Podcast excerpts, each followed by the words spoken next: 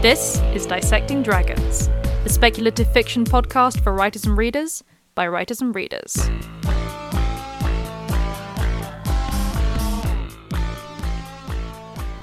Hello, and welcome to Dissecting Dragons. I'm Madeline Vaughan. And I'm Jules Ironside.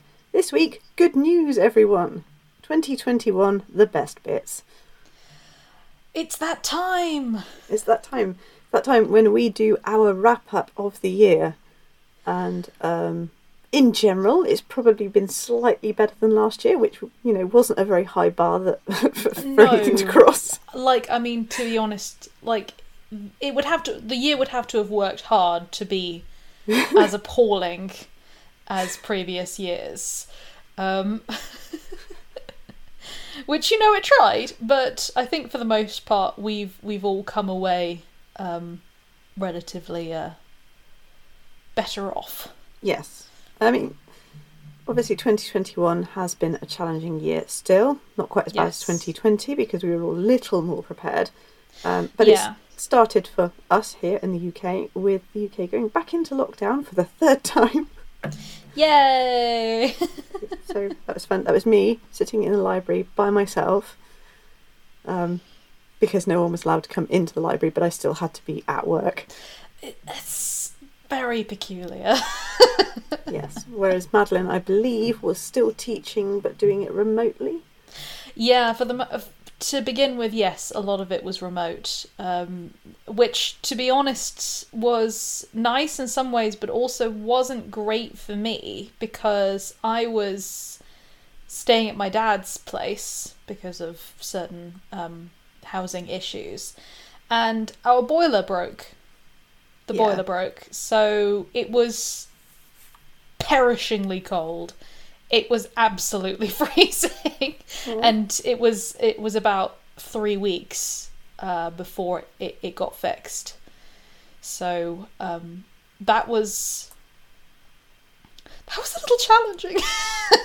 Yeah, that was something that I think we certainly found over here, and I'm sure other countries found the same thing. That um, the lockdowns and everything meant there was a huge backlog on things like wanting to get your car MOT'd or, you know, getting your windscreen replaced. Or, Going to the dentist. yeah, my God, that's still massively, massively booked up. As in, Yeah, good luck if you just want a brand new checkup with a new dentist at the moment. It's just not happening. it's just not happening. No. Um, now, despite all the all the things we're going, oh bugger that. Um, we have actually had some good bits about this year, and we do kind of want to focus mainly on those. So yes, it has been a challenging year, um, and obviously the beginning of the year was, you know, quite difficult as we went into lockdown, but restrictions have gradually lifted, um, and again, yes, we are facing a rise in COVID cases, and so certain measures are being reinstated. We don't know quite what's going to happen, but yes, it's been a crap year for everyone. But we, you know, we want to focus on some of the good things. Um, so we're going to look at some of the good things which you guys might have missed um, before we get into what we personally liked about this year. Yeah, definitely. Um, if you listen to our New Year's episode from last year, I Mm-hmm. think we took the entire episode and we talked about all the good news that wasn't being reported. Um, Yes. Because I think by that point, Madeline and I were both completely fatigued with everything is awful when um, Yeah, we were exhausted. we were exhausted with whole it. And, and there was lots of good stuff that just wasn't being reported because obviously the news is packaged as entertainment and we're all negatively biased. So without going off on that rant again, um, we're doing like a, a microcosm thing of a few things that, and there were loads. Seriously, there was loads and loads of good stuff that happened this year. Mhm. Um, just if you don't believe me, go and Google good things that happened in 2021, and and you'll get massive, massive lists of things, developments that happened, laws that were passed. So yes, Yeah. there's been bad things, and we get the bad things pushed at us. But actually, there's a lot of good stuff that happened as well. So this is just a selection of things that I thought were good. Yes. Okay. All right. Take it away, Jules. Okay, so Europe generated more electricity through renewable sources than fossil fuels in 2020. Yes, I saw that. This is. I mean, look, it's we've still got a long way to go, but it's really nice to see something happening. Yeah, absolutely. Um, and while we're talking about sort of environmental type stuff, England's largest ocean rewilding scheme began in April 2020, um, aiming to plant eight hectares of seagrass meadows. Um, so, if anyone reads The Season of Mist, there's a little bit about sort of like salt marsh reclamation. This is very similar. Um, the incredible, you know, seagrass meadows are incredible habitats for marine creatures. We've been losing biodiversity. We're now taking measures to increase it again. Biodiversity helps everybody. Yes. Haven't got time to go into it now, but trust me on this one. You can always do your own research. Yeah. The, the other thing is that we obviously need to draw carbon out of the atmosphere. Um, and seagrass meadows can absorb carbon from the atmosphere um, 35 times faster than a rainforest. So this is really important. Yeah, it's it's one of those amazing statistics where you actually realize actually we're like, yeah, trees, don't get me wrong, trees are brilliant, but actually you'd be amazed how much um, the ocean sucks up our carbon emissions. Yeah, yeah, definitely. Um, and while we're talking about carbon emissions and things, we could take 80 million tons of carbon out of the atmosphere by changing our farming practices. And there is, it's a slow but steady progression towards more sustainable farming in this country Yeah. um, with better grants and things for actual farmers, um, and with grants towards farmland that's being rewilded.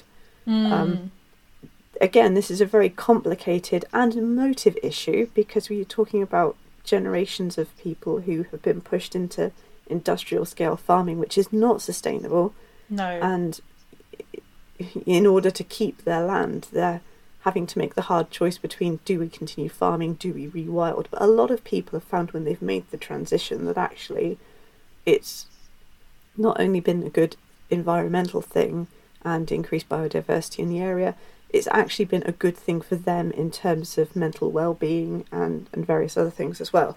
So Yeah. again, can't really go into it. It's and it's a very tr- tricky subject. But It is. It is a tricky subject, and you know, there's for every bit of good news, there's always you know difficulties being faced. We're not trying to say, oh, it's all good news, and you know, it's complicated. no. But for the most part, in the what we're moving towards, I would agree that that it's it's it's good news. Definitely. it's news. And while we talk about farming, more countries are stepping up to support rural farmers in poverty. So the International Fund for Agricultural Development, IFAD, disperses grants to rural farmers in low income nations. So we, we've added Sweden, Finland, Luxembourg, a couple of others, and even the Vatican. This year, the Vatican put its hand in its pocket and pulled out several million and put it towards farming, um, sustainable farming in, in poverty stricken countries. Congratulations, Vatican. You're finally practicing what you preach. Yes, but you know what? I'm I'm I'm amazed because that that is not generally the the thought process in the Vatican. All I will say is I think the current pope actually might be a relatively decent guy. Oh. Anyway, um, so from farming, um, so we're talking about food production there. Uh, obviously, one of the things that we saw with the pandemic was a shift in sort of community dynamics. There are so many mm. small communities now supporting each other to combat food insecurity by setting up sort of communal food fridges, if you like, where you know Yeah. people add tins and things, and you know, for but basically everybody gives a little, and it sort of raises the level. So the whole rising tide lifts all boats things. Yeah. Everybody, you know, you give what you can. It, it it's, I guess it's the whole sort of idea of to everyone from his means to everyone for you know his needs kind of thing. But it's actually something that is working because people are working together as a community. Yeah, and it has been incredibly gratifying to see because we've seen examples of this sort of locally as well. Um, to see how it's been working, and also to see people. I think the world is always going to have people who are going to take advantage of certain systems, but for the most part, you see people who have, you know, had a leg up in these difficult situations, and once they have sort of been able to kind of, you know, they've used these, um, you know, these sort of uh, what what are they called? Um, the communal fridges. Yeah, communal fridges and stuff like that. And now they are some of the main contributors towards it. You know, Yeah. um, so it is heartwarming. I think. it's the it's the spirit behind it. It's less of the whole Yeah. sort of mind my own business and make sure my own are looked after, and and more the sort of well we're okay and we can do this as well. Yeah, and yeah, I- maybe we don't want to sit and and chat or whatever in a very British way, um, but everybody can can add something, and it you know it's it's small things, but if everybody does a small thing, suddenly it becomes a really big thing. Yeah, and again, I'm we're not going to get into the politics of okay, well, people shouldn't have to, have to do this. That's not what we're talking about right now. What we're talking about the fact is that when these difficulties have arisen, people have come together, and that is the heartwarming element. I think. Yeah, absolutely. Um, in terms of developments, a new HIV vaccine has shown a 97% response rate in phase one clinical trials this year. This has been. I was so happy when I heard that. Yeah, I mean, 37.7 million people live with HIV, and hundreds of thousands of people die of HIV related illnesses every year. But yeah. this is very, very encouraging. I mean, it's not automatically a death sentence anymore, it's not like the 80s. Um, no. Um, you can manage it like any chronic condition, but wouldn't it be amazing if it was never an issue for people in the first place? Yeah. So this this vaccine um, is is very very promising. yeah um, it could be a, a big game changer and you know particularly i think i think for you know the lgbt community as well who faced so much difficulty concerning all of this and and you know the aids crisis just to see this progress is just fantastic to Yeah. know that that change has come um, even if it is too late for some people i think it it it's very good news Yeah. like i'm i'm genuinely getting choked up about it cuz because it just makes me incredibly happy Yeah, definitely. And it's, I think, the the fact that we're getting to this level now as well mm. with it is that, again, you can kind of relate that to COVID because we came up with three plausible vaccines for COVID last year, yeah. And people started to think, well, if we can do that with everybody sort of putting their money and their their mental power against it, yeah. what else could we be curing, kind of thing. yeah. So it's not to say covid like covid at no point is a blessing but um there is something to be said for how illnesses and stuff like that have really improved do help do move to improve um uh medication and stuff like that Definitely. Um, so, from there, 77 countries around the world have announced full or partial bans on plastic bags, so for single use plastics.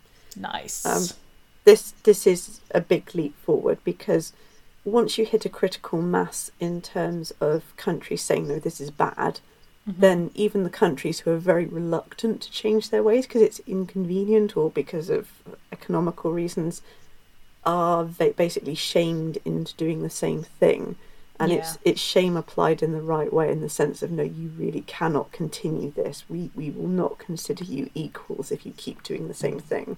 So Yeah. without pointing fingers at anybody because I don't want to do that um, this is this is an amazing thing. You know we might actually be able to preserve our oceans if we, we keep this up.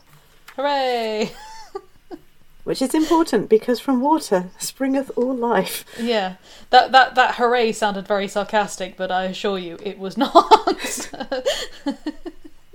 Um, this next one, I really I didn't know about this until um, I went looking for stuff, and I just thought this was this was kind of sweet and weird in the sense of where it was coming from. But the Mhm. the organisations on Reddit who challenged Wall Street um, this year yeah and last year as well, they got together and adopted three thousand five hundred gorillas in six days. They raised the money. Um, that's in- in- amazing within six days, and there, there was no big hurrah or big fanfare about it, and it was the um, Dian Fossey movement, the, the foundation, you know, she was the, the one who kind of worked with gorillas and you know, Yeah. died in very suspicious circumstances, Yeah. um, but did a lot for the conservation of the species. They sort of got in touch and said, uh, got in touch with these this sort of group on Reddit saying, "We've noticed that you're adopting a lot of our gorillas, and we just want to say thank you." but th- that's that's truly amazing. that is brilliant.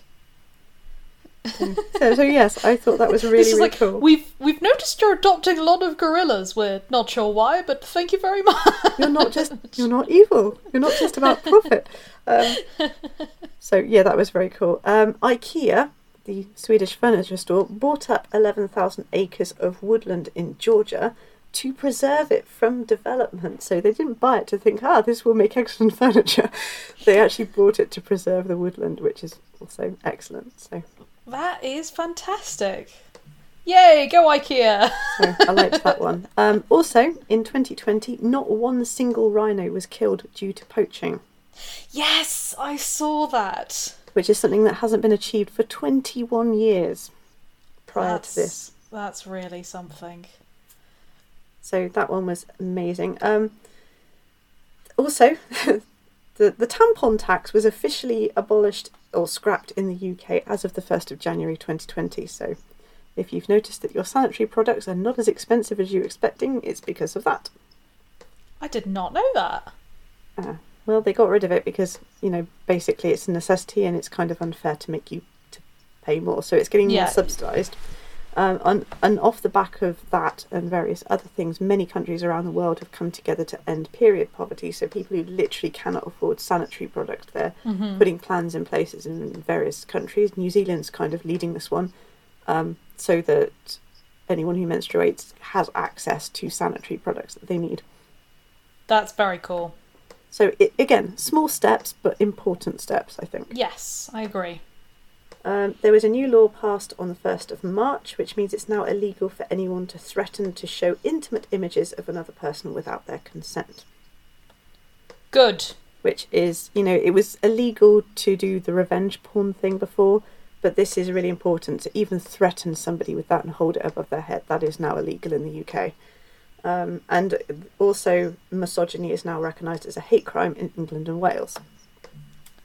That's fantastic. I'm I think it's great. I am a little wary in terms of what you can claim is misogyny, but if we're talking genuine sort of like, yeah, I have genuine cause to think that I was threatened, stalked, or attacked because of my gender, then Yes. yeah, absolutely. Difficult to prove, but absolutely if you've got genuine cause. Yeah, no, I, I agree. I think, as you know, we said before, there are always going to be shit people who, you know, take advantage of systems. But let us celebrate the the good. Yes. okay. In terms of things like mental health, weirdly, the pandemic has not caused the huge drop off in mental health that was expected. So, for example, the suicide rate in the US has dropped off by 6%, which is the biggest drop in 40 years. And this is down to, again, humans facing adversity, coming together in a sense of community. It's actually Mm. resulted in improved mental health in a lot of cases. Not for everyone, not across the board, no, but statistically, there is definitely an improvement. yeah. It's it's an interesting thing because when faced with, you know, massive adversity, people tend to be able to come together and my worry isn't so much of the mental health of people during the pandemic, it'll be when it ends. Um so I'm hoping, but one thing I have enjoyed so far is also the fact that because so many people have faced difficulties during the pandemic, the there's been a lot of destigmatization about mental health and you know reaching out to um, you know just to speak to people, to counselors and stuff like that. Um, because suddenly people have lots and lots of people have needed to do that. So I'm really hoping that that continues as we go forward. Yeah, yeah, definitely. Um, it feels like it's been a huge opportunity to relearn some of the things we'd kind of lost, and I'd like to think that most of us will try and at least hold on to the spirit of that. I agree, um, and I'm very hopeful in, in that regard. Um, I think that people have, because of what we've been through, you know, that for the most part people have become more empathetic. As I said, uh, you know, as we acknowledge, there are there are always shit people in the world who aren't like that, but I, I like to imagine for the most part we have seen some very positive movements forward. Definitely. Okay, my last two things. Um, Mm-hmm. Ratatouille, the TikTok musical, raised $1 million for the Actors Fund. So during lockdowns and obviously the pandemic in general, Mm-hmm. um, a lot of plays, musicals, theatre, etc., was shut down. Yes. And um, I and I actually know a couple of actors who sort of live up in, in Crystal Palace and you know were really really struggling and without sort of benefits they would have been absolutely screwed kind of thing because Yeah. they weren't getting paid. There was no furlough scheme. Um, this this actually helped um, entertainers who were out of work. And let, let's be honest here entertainers are everybody wants after food shelter and what have you entertainment of some kind stories basically is is what everybody needs so i think it was really important that something was done to you know help support these people who the rest of the time would definitely have work because it's something it is, it is a need a human need yeah, um, completely agree. so yeah, I was really pleased with that. I mean, I have to say, I don't think the pandemic's been great for writers, but it also has been good in other ways. In Mm. the sense of a lot, book sales have gone up in a lot of cases. Well, certainly, most authors I've spoken to have seen peaks in their book sales during the pandemic because more people have been home and reading, etc. So Yeah. we had it slightly better than actors, for example. Yeah, actors really, really did have a very tough time, um, because the thing is that you know you can you can write anywhere pretty much. Yeah. Yes, the whole situation wasn't very conducive for uh, you know creativity, but you know it was still. It's not that your literal work of place was completely shut down and there was no option for you. So Yeah. Okay, the next one, uh, the- my final one, is just it's something that I thought was cool because I I like these creatures, but a, a colony of dormice, which are a protected species in the UK, uh, living next to the M1 in Buckinghamshire. Uh, they've been there for five years now. They're basically being given their own special street crossing to help the animals thrive, and I'm just like, that's that's brilliant. I think that's really cool. I did not know that. Thank you for sharing that piece of news. That has made my day. I like dormice. They're very, very cute. They are adorable. I I painted a I like painting my own sort of Christmas decorations, and one of the one of the ones I did recently was a little sleeping dormouse. They hold their tails when they sleep, Jules. so cute. It's so adorable. Yeah, they sort of semi hibernate and sort of wake up a bit like squirrels do and eat a few seeds and go back to sleep. They're like, to be honest, that's just like me. Wake up, eat a few seeds, go back to sleep. Yep. Typical day in the Vaughan household.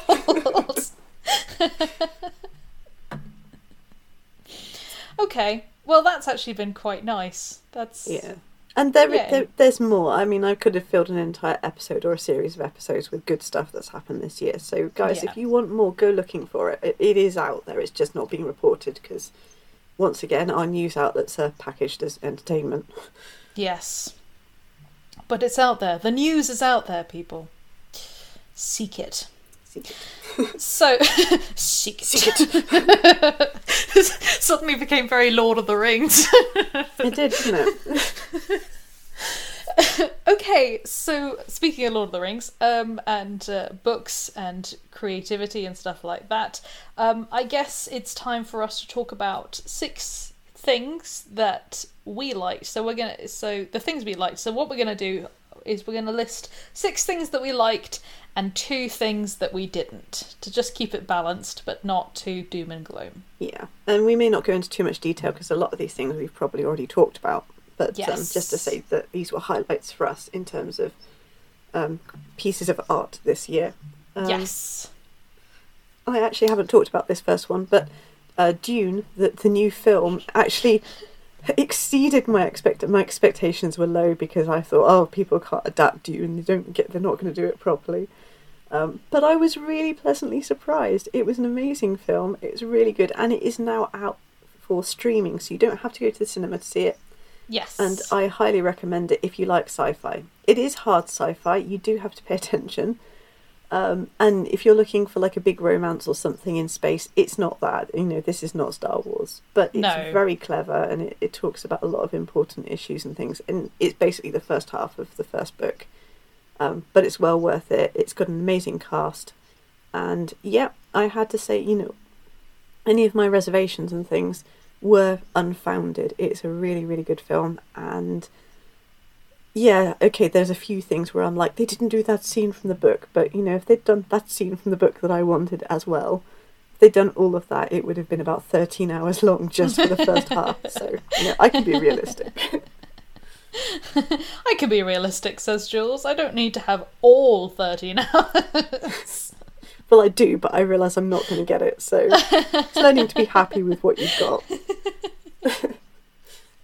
okay. So, um, alright, so that was Jules's first thing she liked. I have to give a shout out to Harker and Blackthorn. Yay! uh, which is obviously Jules has been releasing. Um, I love this series. I really do love this series, and it's not just because um, I love Jules. Uh, I genuinely have really adored reading this series. I love the dynamics of the characters, um, and you know, Jules had me the moment she added cryptids because, to be fair, I think I said Loch Ness Monster, and you were like, yes, I'm yes. in. well, that's the thing is that Jules, went, yeah, Loch Ness monster, and I thought, oh, this is she's not going to be able to top this. This is she she's done it all for me now. Um, and then and then Jules was like, and now we're going on to big cats, and I was like, Jules, are you flirting with me? Well, in the next one, there's going to be a lindworm. You're like, you are. Be still, my my racing heart.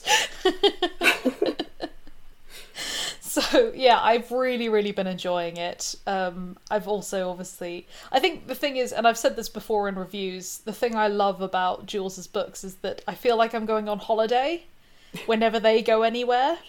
Which during the pandemic, um, in which I have I've never spent as long in any single country before in my entire life. No, you have been very rooted, haven't you? I've, I've been very 40 years? rooted. So reading Harker and Blackthorn has been incredible for me because um, I have felt like I've sort of been going to different places with the characters, and I've really, really enjoyed that. So well, thank you. yeah, no, I mean it. I mean it. I really, really have enjoyed the whole series. So Uh, I've really enjoyed. I mean, to be honest, it was kind of my escapism during the pandemic. It was like I can be up here, two hundred miles away from any of my family, and really stressed uh, about the fact I can't do anything, or I can just write as many books as I can. So yes. and you definitely achieved that. that's what I did.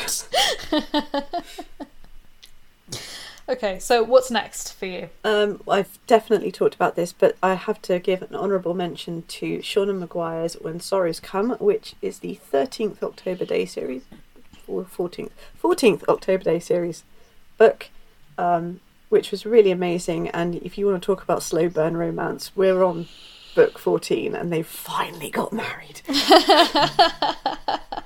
and I'm not big on the whole do they have to get married thing, but this was kind of like, no, it needed to happen. This is Um, So uh, yeah, I have talked about it and I've recommended the entire series before, but yeah, Yeah. that was a highlight for me this year. okay. The marriage of a fi- of fix- fictional characters. Yes, Unashamedly, Jules says I felt yes. like I was there.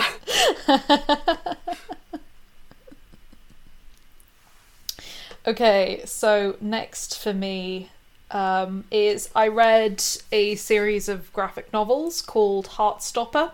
yeah, There's been four out so far, and I ha- I've I just really fell in love with it. Um, it was it's a really really lovely um, LGBT graphic novel series, and and I really do mean you know we do have LGB and T in there.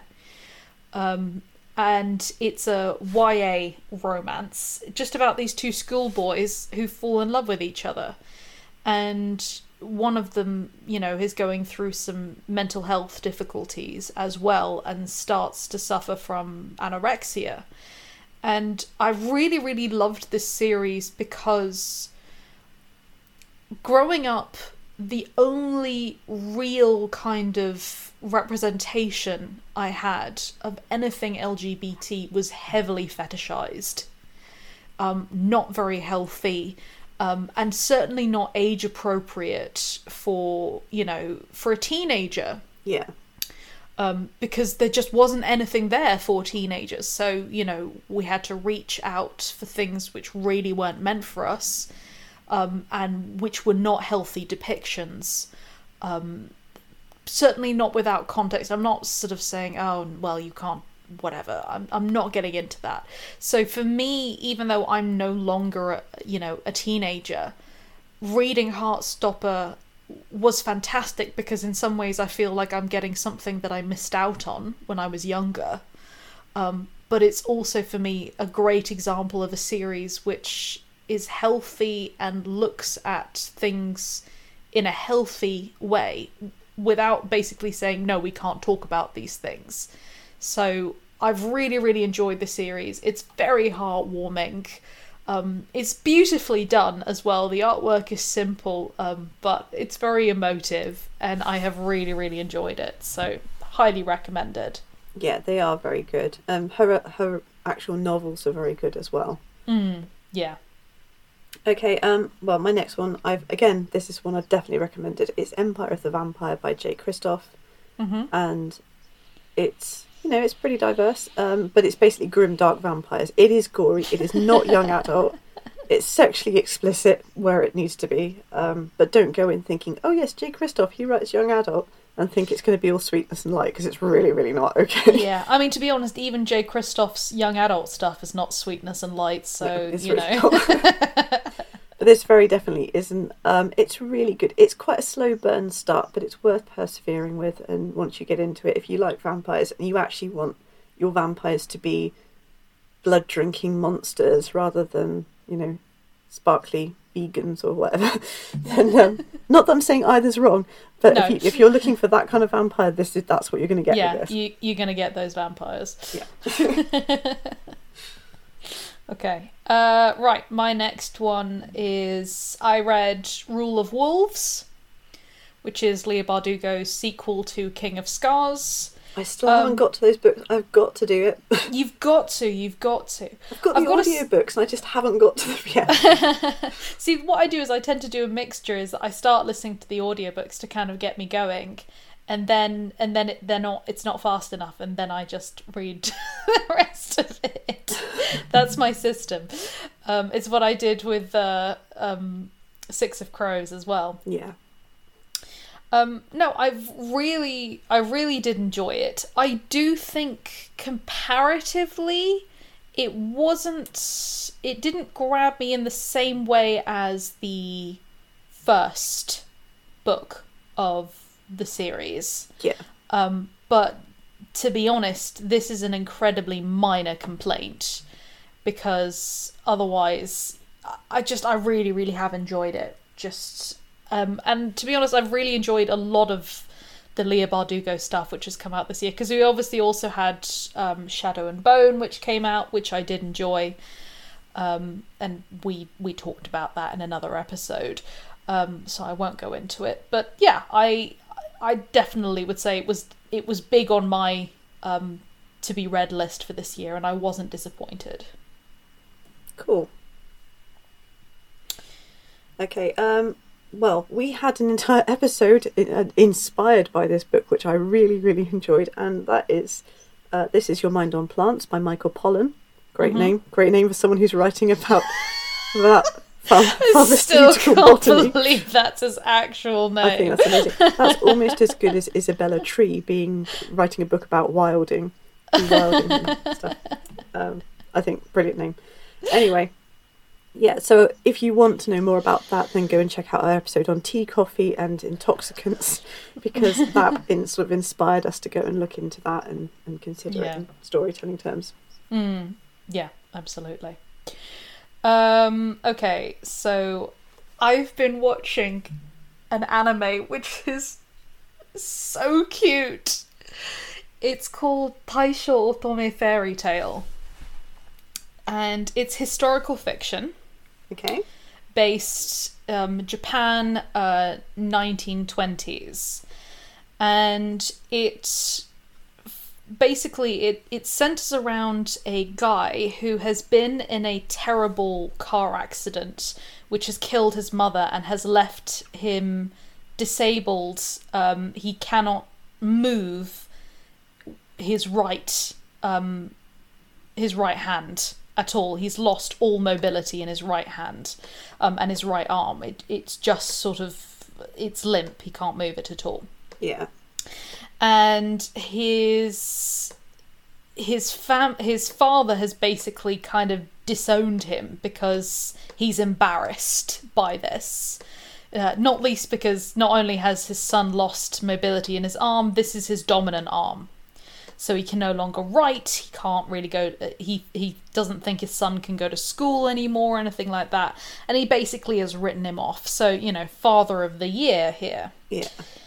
um and he you know so he sends him off out of sight basically says you're just going to be dead now um and I suppose you'll need someone to take care of you. His father is a money lender, I think, or something along those lines. Um, and he says, uh, "I am going to. I'll. I'll buy someone off um, to to come and take care of you. Um, someone who's basically in debt to him. He'll just, you know, he'll buy. He'll buy someone off basically to come and be his bride. Right.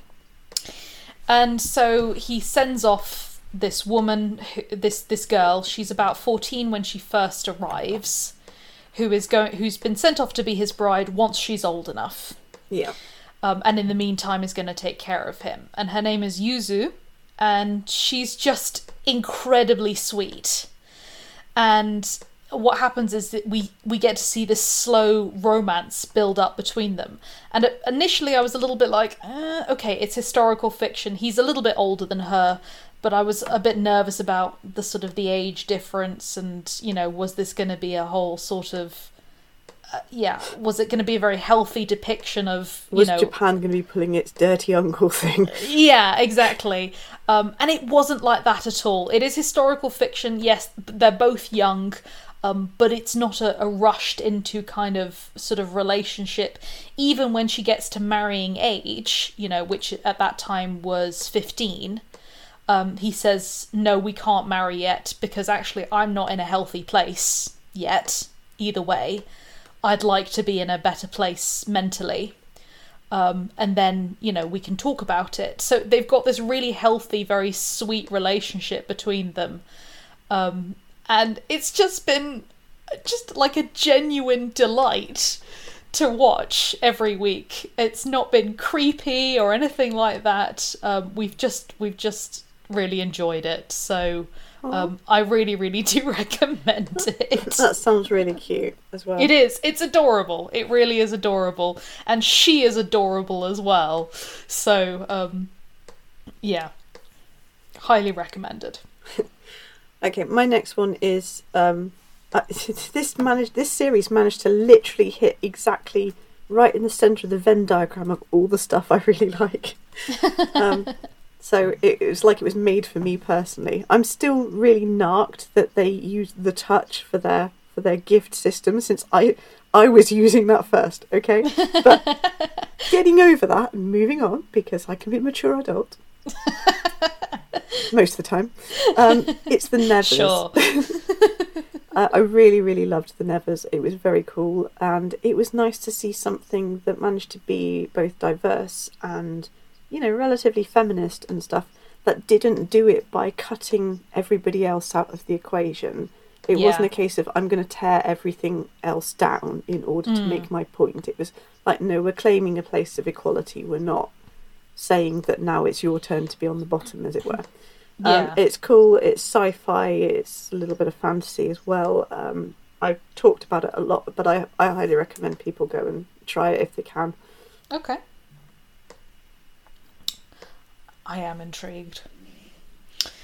Okay, so um I and I did splurge about these um, this year as well, so I won't go on, too much about it. But I read, I finally read Naomi Novik's uh, "Spinning Silver" and "Uprooted." I was so thrilled that you'd read them both, particularly Spinning Silver. Yeah, I, I've got to say, I loved, I did love Uprooted, um, but Spinning Silver was very special for me. Yeah. I really, really did enjoy it. So, um, yeah, um, they were definitely some of my top reads. Um, and I think they were also top reads for me as well because they inspired me with writing Yeah. which is quite nice. Um, just in terms of, I'd been maybe holding back a little bit with using a certain style of writing, which I'm very fond of, which, you know, was my style. And basically, I've been writing for children, and I was sort of shying away a little bit from using my more sort of arty style of writing. And reading Spinning Silver, I suddenly went, maybe I can have it both ways. So, um, yeah, that's definitely it, it's definitely influenced me in a positive way. Cool. Yeah. It's I don't I don't know. It was one of those. It was nigh on perfect. I I know not everybody loved Spinning Silver, but for me it was a nigh on perfect book in terms of story structure, characterization, and actually getting to the end and having managed to surprise me a little bit along the way.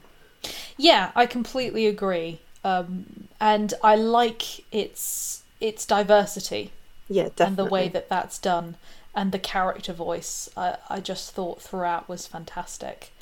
Um, I do like the way that she creates characters as well. Because for me, um, I should also say, I can be quite fussy when it comes to female characters. yeah, probably because I spent a lot of time growing up going, I don't associate with this person at all. You know, I was like, oh, this is the female character. You're meant to associate with them, and I'm like, I don't, in the least. And I I tend to find that a lot of female characters are written in a way that annoys me. Um, so I, whenever anyone's like, "Oh, it's a female protagonist," you're going to immediately like them. I'm like, eh, "Am I? Am I going to immediately like them?" Um, and I did. I really, really did like the female characters. So, so that was very positive for me. Okay, uh, well, my final highlight of the year, there's obviously been many others, and we've talked about a lot of them through the series throughout this entire entire year Mm-hmm. as we go along. But um, this was a late, kind of a late one, because I think it only came out last month, Mm-hmm. and that is Tori Amos's most recent album, Ocean to Ocean. I've been a Tori Amos fan since I was a teenager, so quite a long time now. and she always had a way of encapsulating how I felt about things, the the complicated mixture of of questioning and rage and and sort of whimsy and I felt sort of for a while there that she kind of moved away from that and I didn't get on with some of her more recent albums in the same way but with this one Mm. she's really gone back to it and you can tell that she's writing from I mean she lives in in Cornwall Mm-hmm. and she's definitely writing from sort of a, a, a nature type perspective in in Cornwall and stuff, and, and it's just great. Even sort of the the um, her choice of keys and things for the songs is is kind of like it's gone back to some other stuff. So it's kind of like like it's come full circle from her first album, Little Earthquakes, Yeah. and she's revisiting it and looking at those same things from the perspective of someone 20 years older which i really appreciate because you know i'm now 20 years older. So so um, yeah it, it's great. Um, i highly recommend it. You may or may not be a tori amos fan but she's always got something to say She's like you in that regard. yes you know fellow redhead fellow redhead redheads rule Well, actually, um, my my final one is also an album of music. awesome um, and it is the Amazing Devil have released their second, the second, third, their third album, which is called Ruin. Now, I talked about the Amazing Devil before. Um, it's uh, the band that Joey Batey's in. Joey Batey, obviously, being the guy who plays Jaskier in the Witcher series. Um, and I think comparatively to their previous uh, record, their previous album, um, uh, which is oh, I've just forgotten the name. It's literally just gone sort of streaking out of my head. See, Something no- in the wild. Yes. Um, uh, which I think was a little bit more diverse in terms of of sort of what you got. Um, you know this this is it's not quite as diverse, but it's still full of the same charm, the very the same sort of cheeky kind of lyrics, which actually really get to the heart of the human experience for me. Um, and so I'm just a big fan. I really, really have enjoyed listening to it. Um, particularly because they're the songs that kind of you're like, yeah, that was okay, and then it sort of grows on you. yeah. And the more you listen to it, and you're suddenly like, actually, I really associate with this experience. Yeah, I, I I've listened to the new one once, and Mm. I thought I'm gonna end up really loving this, but I haven't had a chance to go back and re-listen again. And I think it's one where I need two or three listens to really get in the groove, as it were. Absolutely. That was the same thing for me. I was like, eh, it's not, I, I didn't enjoy it as much as the last one. And then I sort of played it again and I was suddenly like, damn, that actually, that that's hitting harder than I thought it was originally. And the more I listened to it, the more I sort of have found myself going, actually, I really, really am enjoying this. So, um, yeah, it's been it's been really, really good um, to listen to it all. I've been enjoying it a lot. Cool. Okay, so um, we're gonna try not to overrun by too much. Yes. But uh, we're going to talk about our own personal stuff now. So, uh, a quick look at some personal things we've managed to achieve this year that we're happy with, and then a little bit of a look at some things that we're looking forward to happening next year. Yeah. So, Jules has written 10 million books. I really haven't. Um, Jules, Jules released five books this year. By the time you see this, it'll be five books. Actually, by the time you see this, it might be five and a novella. And there's also another novella which is now um, a freebie. You can have it for free if you come and join my readers group and sort of get monthly issues of the Grimoire from me. And you can, you know, this isn't a short novella. This is forty thousand words. So technically, some people would say it's actually a book. yeah. No, Jules, Yes. you know I love you, right? Huh? Yeah. I sometimes hate you as well. From a professional standpoint. I get that. Sometimes you drive me crazy. I get that a lot. I've I've also written other books um, which will be coming out next year, and I've got others, yet others planned that I will be writing next year, which will hopefully be sort of. I know I should be getting into this in the next bit, but but anyway, in terms of writing and publishing, I've been a busy little bee, and um, getting quite a lot done. Although I have to say, when I'm in the middle of it, I don't feel I'm getting as much done as I should be getting done. I don't feel I'm actually being very effective. It's it's really funny because Jules is, Jules was like, I don't think I've been very productive today, and then she'll sort of rattle off that she's written several thousand words, and I'll be like, Jules, shut up. You're fine. Yeah, which is fair. But no, I mean, I you you have done incredibly well, I think, um, and you've you have gotten an incredible amount done this year. Um, uh, the thing that annoys me the most is that it's not just how much you've done; it's the quality of what you do as well. Because like I'd be okay with it if um you know if you were like I I wrote this amount, but it's all shit. But it's not shit, is it? is it, Jules? Well, I don't think so, but you have to bear in mind that I'm writing it literally almost for you, um, or, or rather, you are the you are the representative of my target audience. I Um, I really am, aren't I? yeah. So So yeah, so yeah, you've done you've done incredible this year. You have achieved a very large amount. you've also had a few big breakthroughs in writing, though, haven't you? I have, yeah. So um, I'm gonna limit myself to sort of three things, three really big things that have happened to me this year. The first one is I finished writing Kestrel Book 2. Hooray! See, to me, it feels like years ago because she gave it to me, and like two days later, I was like, "Where's book three? Of course, I, I couldn't see Madeline, but I imagine there's a sort of panic thought bubble above her head full of question marks and exclamation marks. you know that that gif of that guy there and he's just got water sort of like he's just sweating profusely. That was that was me. And I, I, I swear i'm working on it. I'm working on it very very hard. Um, but unfortunately the adult stuff because for instance you know book three of the Hamartia cycle was meant to come out this year, and obviously that hasn't happened, and I do apologise profusely. But the reason there's been a delay in a lot of things is that I got an agent this year. Yep. So I'm signed on with uh, Lucy Irvine from uh, Peter Fraser Dunlop, and we have been sort of working on a, a number of different things. I don't want to go into too much detail, but there has been some potentially promising avenues. Um, there will be more on that if and when there is news, so we shall see what happens in the new year. But um, that has taken up a large amount of my time. And another thing which has taken up a large amount of my time is that I was awarded a contract at work. So I went from being hourly paid to an associate lecturer, and now I am an actual part time lecturer. Hooray! Which, you know, is amazing just to have that little bit of extra security there as It- well. it is. It's very good. Um, I was incredibly happy because it's also a recognition of you know hard work and stuff like that, and it does mean an incredible amount to me. So um, and having that security, Yeah.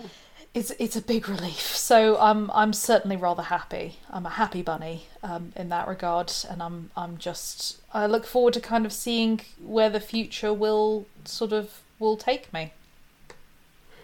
Yeah. With that in mind, where is the future going to take us? What what's on the agenda for, for next year, Jules? Oh. Jules does does bo- the agenda for both of us, I should say. Yeah, I do. Well, I would if I could. Um, Jules's agenda for me is just finish Kestrel. I just want to. I just want to have a brief shout out to a couple of friends who have had their de- debut novels out this year as well. Oh yes. Um, we we had Lorraine Wilson on the show earlier in the year with her debut Mhm. novel "This Is Our Undoing," which is amazing, um, and also a fellow children's writer who I haven't introduced to Madeline yet, but you know they would definitely get on. Um, perhaps I can persuade her to come on the show another time, but she does live in Australia, so it does make timing a little tricky. oh no. Um, but she, her, the first part of her duology was brought out this year, and that is When Days Tilt. And I was very privileged to be part of her beta team, and we've basically been sort of kind of bouncing off each other for years now. So I was so thrilled that that came out, and the next book is coming out next July, I believe. oh, so- fantastic. You know, and there's also a friend who is a thriller writer. Her debut novel came out very recently as well. So I'm just really, really, you know, stoked to see so many friends in writing having so much success. One thing I'll say about Madeline talking about getting an agent, she said it like it's like a really easy thing to do. and it and it's not. So she's given you this this snapshot, and she's not done, done it to be deceptive. She's just being modest. but it's not. It's this huge graft. It's this huge thing where you have to identify your market, and then you have to identify people who represent that market, and then you have to have the will and the willingness to go back and re-look at your work again and again and again, and then just just keep going. Um, most of us, in any situation where we keep suggesting something and getting knocked back, eventually stop suggesting. So it takes a hell of a lot of graft to go and, and do something like that and then find somebody that you can work with and then proceed from there. It's really not an easy path. It's not an easy path to go through indie publishing, but it's not an easy path to go through the traditional publishing route either. So Thank you. Yeah, I mean to be honest, it was. It's probably been one of the most difficult things I've ever had to do. it was really hard. Like being on be, being on submission. Um, I said it's sort of like you know you people go through that that moment in their life where they're like, oh, what if I never find the one, you know, in terms of sort of romance. It's like that, where you're like, uh, you've got to find the one, but at the same time, you know, you only have one email. You only have one email to do it. Yeah. It's like another writer friend was saying, well, I'm getting used to getting rejected a lot um, with my manuscripts. Maybe I'll I'll try internet dating again. You know, I feel like I'm well primed for this. Really is like that. In fact, in some ways, I'd say it's worse. Yeah, so, you're not usually yeah. giving someone someone that you're thinking of dating a piece of your soul from the get go, are you? No. yeah, um, and there's usually a bit more dialogue. Whereas, you know, with when you are submitting to an agent, it's it's very much like you send an email and then you may never hear back from them, and it's yeah. Oh, it's painful. Anyway, um, yes. Anyway, looking forward to 2022. What are we looking forward to? I am looking forward to releasing the next five Harker and Blackthorne books. I'm also looking forward to you releasing the next Harker and Blackthorn books, but more than looking forward to you releasing them, I'm looking forward to the uh, to the advanced copies I get to read. Yeah, Madeline is very soon to receive book nine, and um, then some others after that as well. Oh, I've been waiting. and I'm so excited. I'm also. I, it's going to depend how I do with my scheduling. So I'm working out new stuff to do with scheduling. I'm always trying to be more effective. I'm hoping the first couple of Melanie Beckett books might come out towards the end of next year as well, so that I've got two series running at the same time. But we will Gosh. see. Yeah. And I have promised more historical fiction. I know that it's been two years without any, and I've got it planned. I'm definitely going to do it. So if you're following me for historical fiction, I feel so bad because I've had emails and things from people who clearly started following me because they like historical fiction. And in Yeah. sheer desperation, they've picked up my urban fantasy, and they seem to be enjoying it. But I know this isn't what they really want. In their heart So of I- hearts, what they so- want is Gregory Maudsley. Yeah, so I feel terrible. I'm sorry, I haven't forgotten you guys. It's planned. It's definitely happening. See again, this is this is the positive of me being your ideal reader. Is like I don't really cu- care what you're writing because I always end up enjoying it. Yeah, exactly. Built-in tester group, right there. Yes, right there. Big tick. Um. So, what am I looking forward to next year? Uh, what's in in store? Well, um. There's a. It's funny that in Jules's notes for what she's going to talk about, she's uh, sh- she's included a little hint for me, which is more Kestrel. Hint, hint.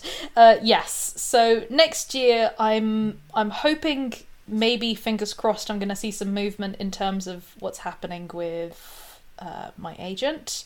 Again, I don't want to say too much. It feels like jinxing it, um, but I'm just hoping that we start to see some positive feedback as we kind of go into. Um, we're in submission at the moment. Um, for anyone who doesn't know much about sort of how publishing works, it's it's a mess. It's very complicated and it's it's weird. Um, I'm not going to get into it now, but I'm hoping that we see some movement uh, next year. So that will be very exciting. Um, I'm also hoping to be able to kind of, as Jules has said, uh, sort of get more into sort of Kestrel, uh, finish off the Hamartia cycle, let that actually put that to bed, um, or at the very least, you know, get the next book out, which I know a lot of people have been very patiently waiting for, and I do apologise for for how long this has taken. Life really did just sort of get in the way. Um, so Kestrel, Hamartia, um, maybe some children's stuff. We shall see. Awesome. Well, I'm here for all of it. Obviously, I know I said Kestrel, but this is the thing. I'm such an impatient. I'm I'm generally a patient person, except when it comes to waiting for books, and then I turn it into a real needy little bitch. there's no other way of describing it. It's kind of like, well, there's book two, and Madeline's thinking she can just rest for a little bit. Like, nope. Like, no, there will be no rest for you. But it's actually quite nice because it it's nice to feel like you haven't sort of been forgotten about. And you know, I've I've got to say, um, and I, this is not me blaming anybody. Um, I think you know excitement for uh, the Hamartia cycle has died down a fair amount. Uh, because you know it's it's been a while, so I, this is not me blaming anybody. I'm I'm not sort of putting up a sort of a sob story of oh no one cares anymore. Um, I do think when the book comes out that I will have some old readers who'll be like, oh hey, I remember this, um, and maybe will be willing to sort of to see where it goes. But it's actually been very nice to have people who have, you know, consistently just been checking in to say, hey, you know, how's it coming along?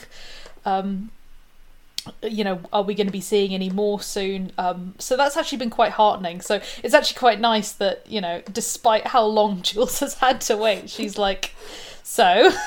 I'm still here. she's still there. She still cares. to give you um, some perspective on this, there is a series of books that I read as a teenager that I'm waiting for the last book in. Um, and I read that last book, the most recent book in the series, 26 years ago. I'm Yeah. still waiting for that final book. I think, I, I, I mean, I, I'm not even sure that I would read that series now, but I'm still waiting for that book. 'cause I'm a, Yeah. So, so there you go. I will wait. If I find something I like, I will wait. Not patiently, but I'm there. you will wait. It's just occurred to me, Jules, we didn't actually talk about the things we didn't like. Oh no, we didn't. we just We skipped just right skipped on right over it. Okay. Oops. Um, let's let's finish off the the things we're looking forward to, and then we can maybe say at the end. Yeah. something. Yeah. Um, so things we're looking forward to. Uh, I'm actually really looking forward to. Um, well, it'll have come out now. I'm looking forward to The Witcher. Yes, it, it's not out yet, but it's in a couple It's of days' time. yet, But we're both it really is. sort of bated breath on that one. Yeah, very, very bated breath. We're really looking forward to seeing uh, where that goes. Um, I'm obviously looking forward, as I said, to some more Harker and Blackthorn. Um, very excited. You realise your inbox is just going to get stuffed over Christmas because I- I'll be doing writing. Please don't like. I don't know why you're saying that in an apologetic tone. Like this isn't the best Christmas thing for me ever. no, I'm really looking forward to that.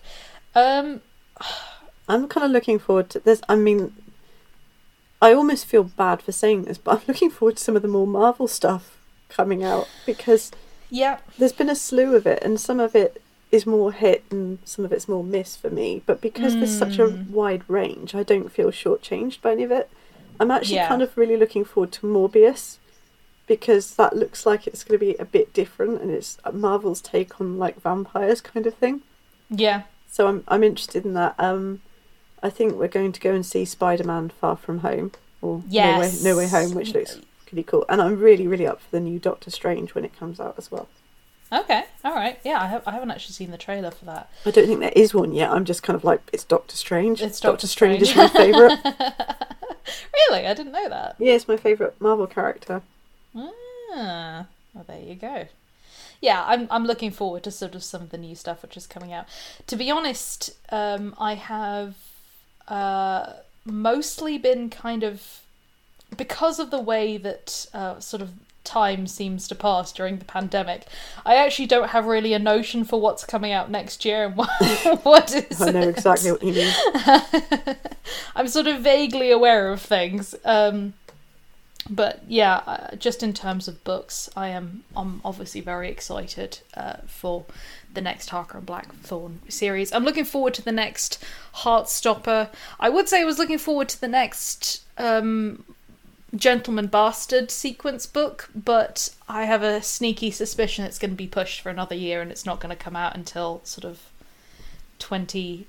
2023 or 2024. Yeah, so because in theory that was supposed to have come out in October, wasn't it originally? Yes, it's like yeah. um, all gone very very quiet. It's gone very quiet. I'm looking forward to the next series of Shadow and Bone as well.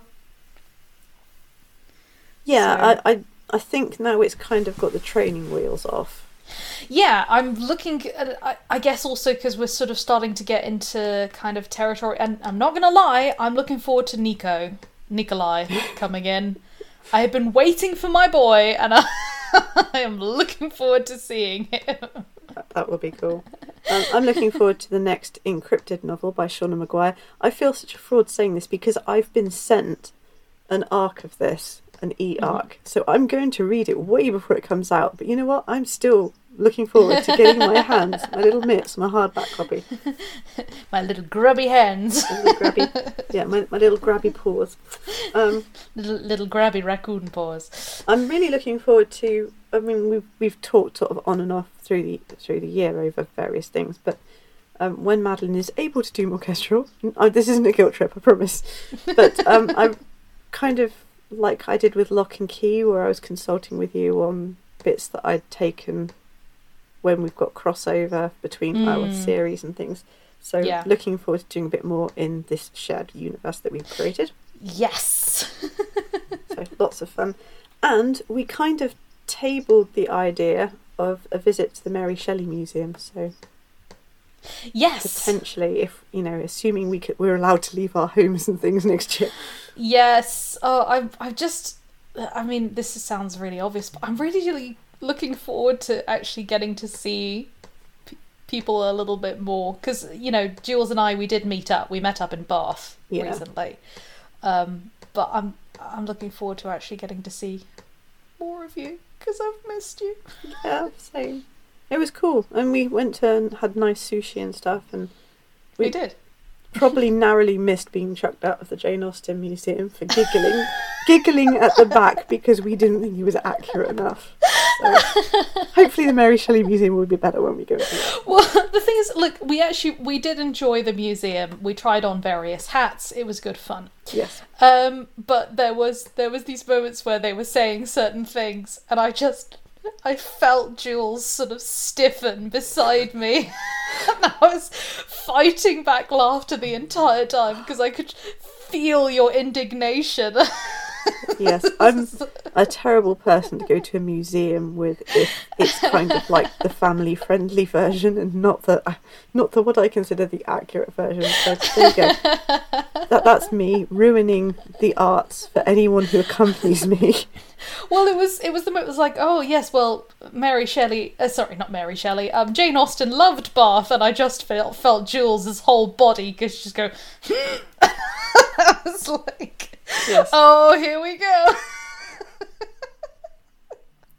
Yeah, that that that is essentially an accurate portrayal of what happened. So, um, sincere apology, but it was fun. It was nice, and we did have a walk around that massive Waterstones as well. So We did, we did. No, it, we had a really, really lovely time, and it was just lovely to catch up as well. So I'm looking forward to a little bit more of that come the new year. So here's to hoping that we'll have plenty of opportunities, lots of great books to read, and something else I'm really looking forward to is discovering some new stuff that we're not even, we don't even know is coming into existence yet. yeah, absolutely.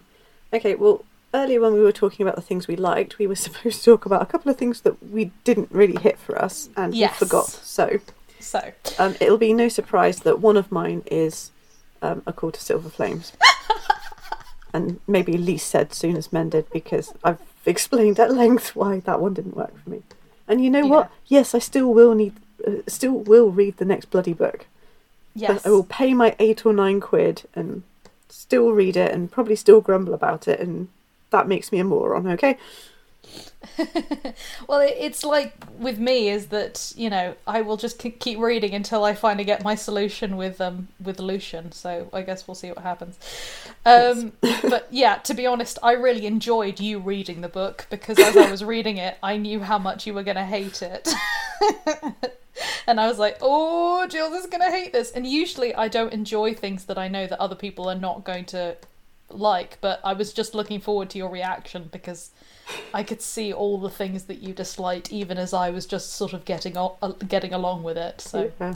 yeah, Um, one that I, you know, I I think maybe I hyped myself in my own head for this one, and then it turned out to be a disappointment in storytelling terms, and that was the Green Knight, Mm. which you know I was like massively up for. I was kind of like, I don't care if it's blind casting, I'm fine with it. I'm fine with them taking their own twist on an Arthurian myth. Yeah. Um, I, I, you know, if they want to write basically an Arthurian fairy tale, fine, I'm here for it. And Yeah. it had a good cast. It Mhm. had a really great main character, um, the guy playing the main character. Um, yeah. Great sets, great atmosphere, and everything. But oh my god, the script! It was terrible. It, it had no story structure. It it was very much concerned with style over substance. Mhm. It was kind of dull, and it didn't show. This wasn't someone doing something clever with fairy tales because in order to do something clever with a fairy tale or with Arthurian myth, you need to actually understand it. And I didn't feel that the person who'd written this understood what they were doing. So I was really, really disappointed. I know lo- loads of other people have loved it. That's great. Um, but that one didn't work for me, and I was, you know, quite sad. Yeah, it's it's interesting because a- I had a lot of people who said, you know, that they. I saw people who really liked it. That some people described it as a fever dream, and for me, that's just I didn't end up watching it because I am I don't really like literary fiction that much, and this felt like it was meant to be sort of like literary fiction, but in in sort of cinema terms. And yeah, it was very much like that. yeah, and I'm just not into that. I, I actually kind of like things with a plot. Um, and to be honest, also because it's one of my favourite um, uh, Arthurian tales, I knew that if I wasn't going to be happy with it, it wouldn't just be a case of, oh, well, hit and miss. Uh, like, I would genuinely feel quite upset. So Yeah. in the end, I just didn't watch it. I, I think the changes that they made to the story and the way they portrayed Arthur and, and everything would have actually stressed you out. Yeah, I think that's very possible. So, yeah. I think I made the right call in just not watching it. Definitely. So, I had several um, um, things that I didn't like this year.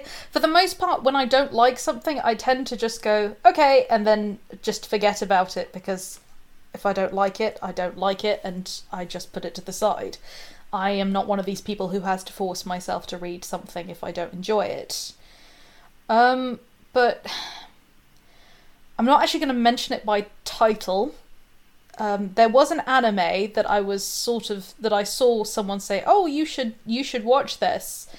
Um, it's an isekai, so that means that someone has sort of jumped into another world, and basically the premise was this guy he died, and he found himself reborn in this sort of sword and sorcerers kind of world, and I was like, cool, I can get behind that. That's a good premise.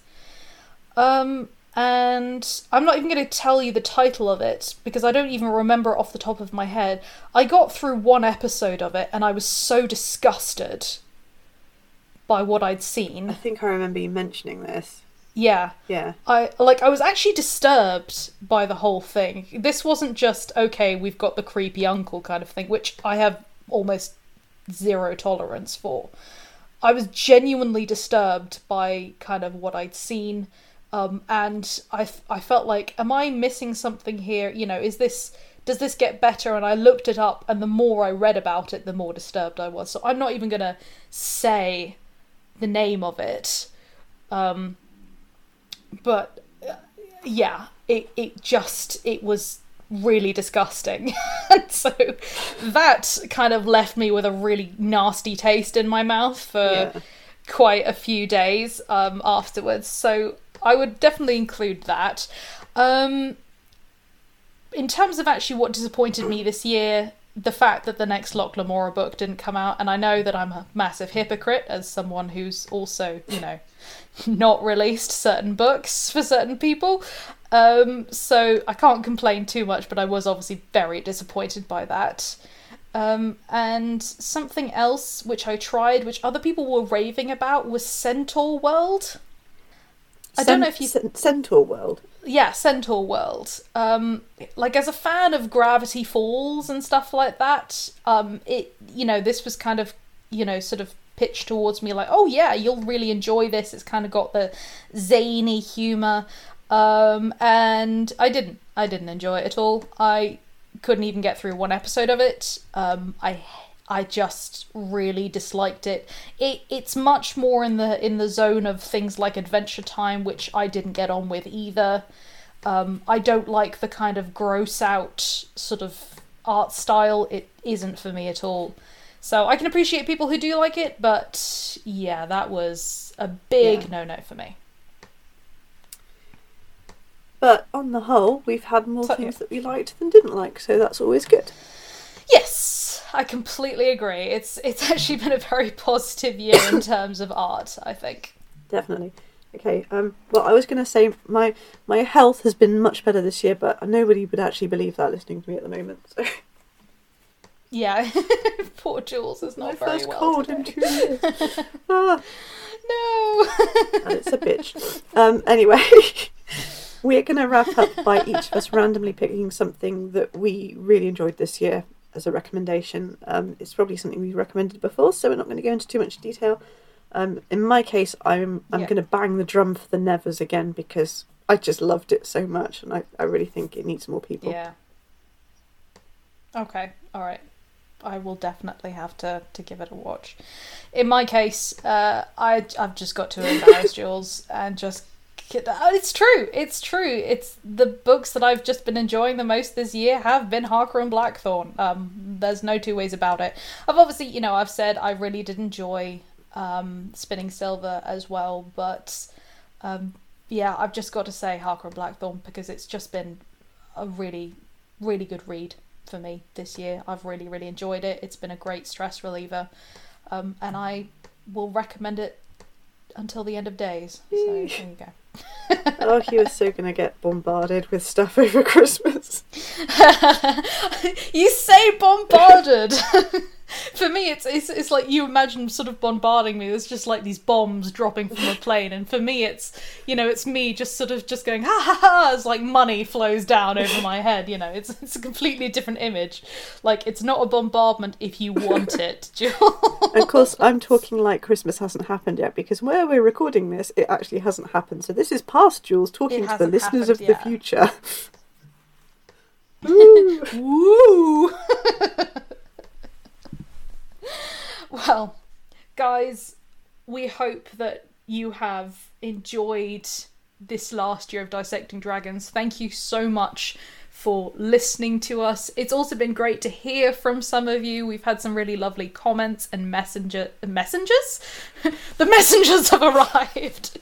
Messengers.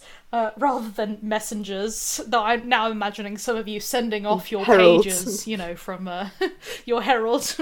go, go to the dragons. Remark upon their last episode. Tell them it was lols. um, no, it's been really great to hear from you. Um, thank you so much for all your continued support over the last year. And here's to another year of antics, books, speculative fiction, and all around madness from the Dissecting Dragons. Happy New Year, guys, and we'll see you in 2022. Yeah, Happy New Year and goodbye. Bye, guys.